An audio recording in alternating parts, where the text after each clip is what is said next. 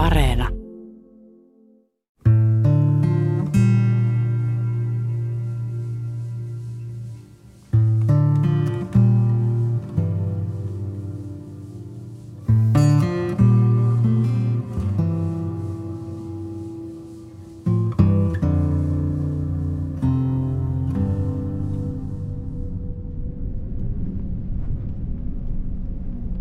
Joulukuussa vuonna 2009 porilaisen taloyhtiön pihamaalta löytyy nelikymppinen mies kuolleena. Vainajassa havaittavat ulkoisen väkivallan merkit ja läheiseen kerrostaloasuntoon johtavat raahaamisjäljet viittaavat siihen, että kyse on henkirikoksesta. Uhri on Maria Ojan poikapuoli, Kimmo.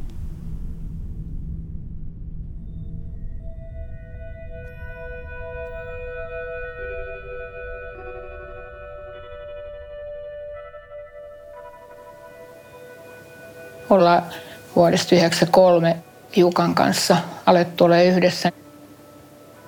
Kyllä mä oon törmännyt Kimmoon heti siinä meidän yhdessäolo alkuaikoina. Tykästyin häneen heti. Hän oli sellainen tosi kiltti ja ystävällinen. Niin tuli semmoinen, semmoinen jotenkin lämmin olo hänen läheisyydessään. Jossain vaiheessa kävi useinkin meillä, niin se oli ihan semmoista kivaa keskustelua ja hän saattoi viihtyä kauankin.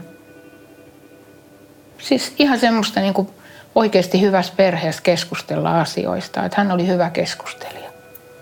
Sitä hän oli. Hän oli nuori, kun hän sai ne lapset sitten kuitenkin. Lapset oli 13 ja 14 silloin, kun tämä tapahtui.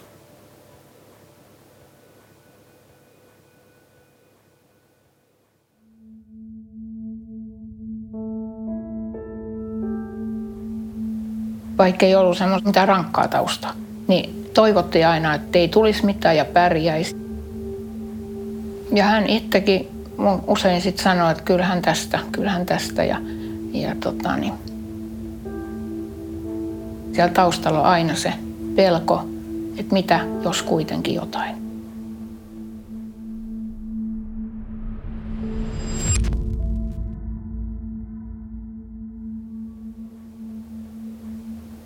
Ensimmäisen kerran hän ihan vaan halusi kirjoittaa, että mitä kuuluu ja, ja kaikki. Ja ne oli aivan ihania kirjeitä. Elämän asenne oli positiivinen ja hän oli haaveita, unelmia.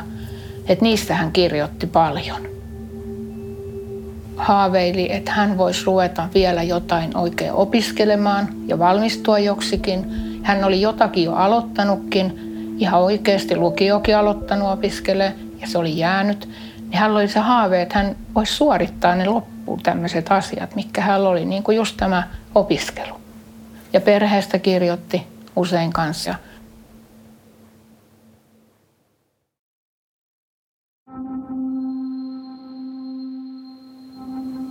Mä olin Porissa kotona ja Jukka oli Turussa töissä. Poliisi oli yrittänyt tulla meille, mutta kun meillä oli semmoista ovisysteemit, että meille ei päässyt. Sitten he oli kaivannut Jukan puhelinnumeron jostakin ja soitti hänelle sitten silloin aamulla aikaisin. Jukka soitti minulle sitten. Oli semmoinen hämmentynyt ja järkyttynyt. Me ei siinä kovin paljon sitten keskusteltu siinä vaiheessa siitä asiasta ennen kuin sitten vasta illalla, kun hän tuli töistä. Mä olin heti välittömästi aamupäivällä yhteydessä Kimmon äitiin. Ja hän sitten kertoi heti, että mitä hän oli kuullut poliisilta, että, että oli pahoinpidelty. Ei hänkä sen enempää siinä vaiheessa tiennyt kuitenkaan. Mutta tiedettiin, että ei ollut mikään luonnollinen kuolema.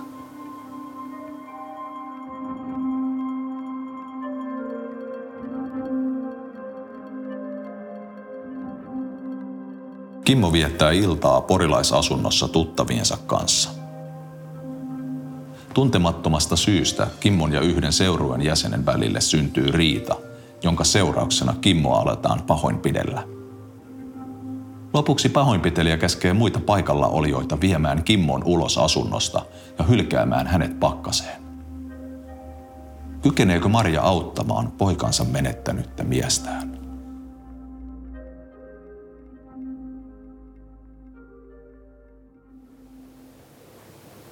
Hän eli niin kuin ihan sitä normaali semmoista arkea, mitä oli sitä ennen ollut. Eli toimi vähän niin kuin sillain robottimaisesti. Ei ollut se Kimmo siinä päällimmäisenä sillä hetkellä. Ja ehkä se oli joku tämmöinen itsesuojelujuttu sit häneltä. Se oli tietysti siinä mielessä vähän vaikeaa, että kun itselle ei ole sitä kokemusta eikä ollut oma lapsi, niin et, et miten voi auttaa. Ja sitten mä tulin siihen tulokseen siinä vaiheessa, kun mä nyt näin, että hän join kuin siinä pärjää, että mä en niin kuin kauheasti ota sitä asiaa esille. Että mä yritän niin kuin viedä hänen ajatuksiaan muualle. Mä en rasittanut häntä ollenkaan hautajaisten valmisteluilla enkä tämmöisillä millään. Että mä hoidin ne sitten Kimmon äidin kanssa.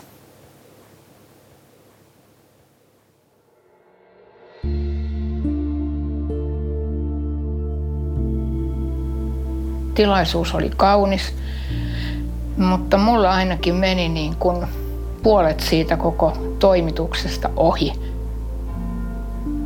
Jukka oli mun vieressä ja hän tärisi ja vapisi ja pelkäsin, että hän pyörtyi siihen. Se oli varmaan jotain tämmöistä paniikin omaista juttua. Ja kun siitä kappelista lähdettiin, niin, niin hän oli huomattavasti rauhallisempi. Sitten kun oli kaikki nämä viralliset jutut ohitte, niin sitten rupesi sitten niin miettiä, että kyllä se on muakin koskenut aika tavalla. Et kyllä sitä sitten ajattelin joskus, että olisi ehkä ollut kiva, kun joskus joku olisi kysynyt, että onko sä itse jaksanut ja, ja miten oot jaksanut. Ja, mutta semmoista hetkeä ei ole tullut. Jukka pohti monta kertaa, menenkö vai enkö mene oikeuteen. Asia oli niin rankka, niin hän ei varmaan halunnut kuullakaan, mitä siellä puhutaan, koska se olisi voinut aiheuttaa sitten tietynlaisia reaktioita – Eli hän olisi voinut siellä sitten hermostua. Hän jätti menemättä sinne. Tulee monta kertaa semmoinen, että kun ei aina välttämättä tiedä, että mitä sen toisen päässä liikkuu, että kuinka paljon siellä on sitä kuormaa tätä asiaa kohtaa. Liikenteessä tämmöinen rattiraivo. Muutaman kerran semmoinen, että jopa saattoi ihan nousta autosta ylös – ja sitten hän rupesi huutamaan siinä. Että ei mitään niin kuin väkivaltaista, mutta tämmöistä sanallista ja se ääni, se ääni on ihan hirveä sitten. Tulee suusta semmoinen hirveä aatos.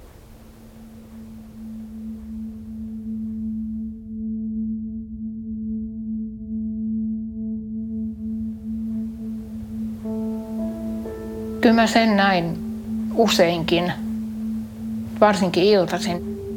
Jos päivälläkin oli Kimmosta puhuttu jotain, niin hänellä tuli semmoinen joku tuska. Hän varmaan yksin mietti niitä asioita sitten. Sitten jos mä kysyin, että onko kaikki hyvin ja mikä on, niin ei, kun hän tässä vaan vähän mietiskelee. Että ne jäi sinne, hälläkin sit sinne sisälle sillä tavalla, että hän ei oikein osannut eikä halunnut tuoda niitä kaikkia sieltä ulos.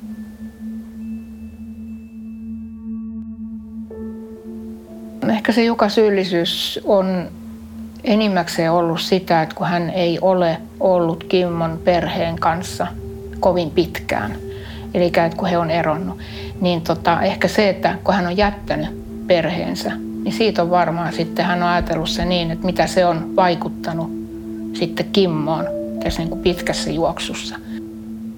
Mutta varmaan se justi, että se jää se syyllisyys siitä, että mitä jos olisin kuitenkin jäänyt.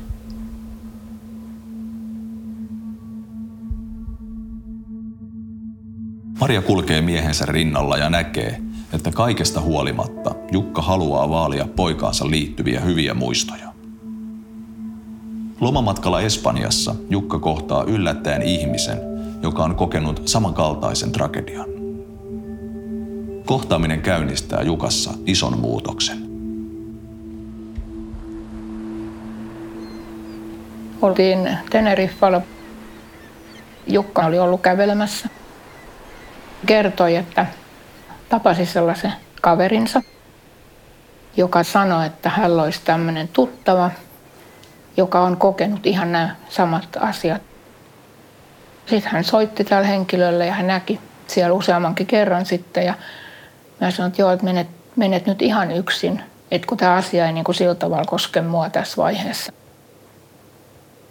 Ehkä se oli hänellä semmoinen ikään kuin joku uusi alku tai joku, että, että löytyi tämmöinen kanava. Kyllä sen näki hänestä heti. Sitten hän jaksoi kyllä siitä puhuakin, ja mikä oli ihan hyvä asia totta kai. Hän oli paljon vapautuneempi ja sitten hän kertoi mullekin sitä, että kyllä oli hienoa, kun hän tapasi tollaisen henkilön.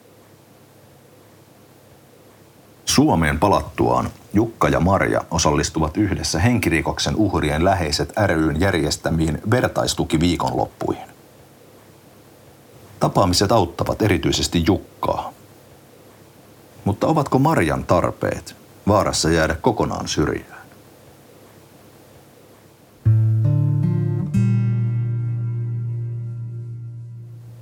Mut nyt tässä viimeisten parin kolmen vuoden aikana, niin mulla on tullut semmoisia, mä olin varmaan päivällä jotenkin Kimmoa miettinyt, niin sitten mulla tuli semmoisia illalla, kun menin nukkumaan, en saanut unta, mulla tuli niin pahoja semmoisia olotiloja, että mun tuli niin kuin just se tapaus mieleen. Että se, se jäi tonne pyörimään ja se oli useamman kerran. Kaikki ne semmoiset tunteet, mitä mulla on ollut silloin, niin ne on jäänyt tänne johonkin. Että mä en ole käsitellyt mitään niitä tunteita, niitä suruja ja niitä. Sitten mä tajusin vasta, että ihan oikeasti Mun olisi tarvinnut paljon aikaisemmin niistä saada puhua. Mutta mä en ymmärtänyt. Kunnes nyt viime syksynä ensimmäisen kerran. Meillä oli tämä vetäjä, tämmöinen ammattiauttaja. Hän sitten kysyi kaikilta, että mikä on tilanne. Ja sitten mä sanoin hänelle, että mä oon ollut rinnalla kulkija ja että mulla on itselle jäänyt kaikki ne semmoiset tunteet, mitä mulla on ollut silloin, niin ne on jäänyt tänne johonkin. Mutta aikaisemmin, kun ei kukaan, enkä osannut itsekään pyytää, että keskusteltaisiko me näistä toisenlaisista uhreista. Tämä sanoi just tämä ammattiauttaja siellä silloin viikonloppuna, että, että teidän pitää keskenään keskustella, että jos toinen ei ole edes tiennyt, että miltä susta tuntuu. Mutta mä sanoin sitten, että mä en ole loppujen lopuksi aina itsekään tiennyt, miltä musta on tuntunut. Että se vasta nyt avautui, se homma. Että se tuli näin jälkijunassa. Mut hyvä, että tuli.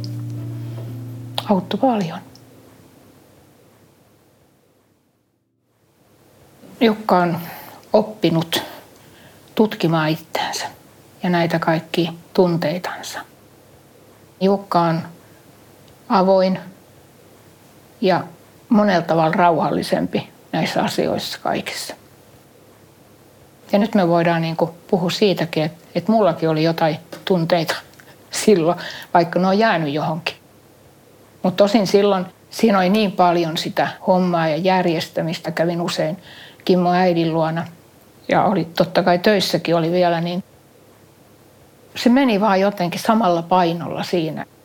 Siinä ei tullut semmoista, että pitäisi niin ruveta itsensä hoitamaan. Mutta nyt tietää.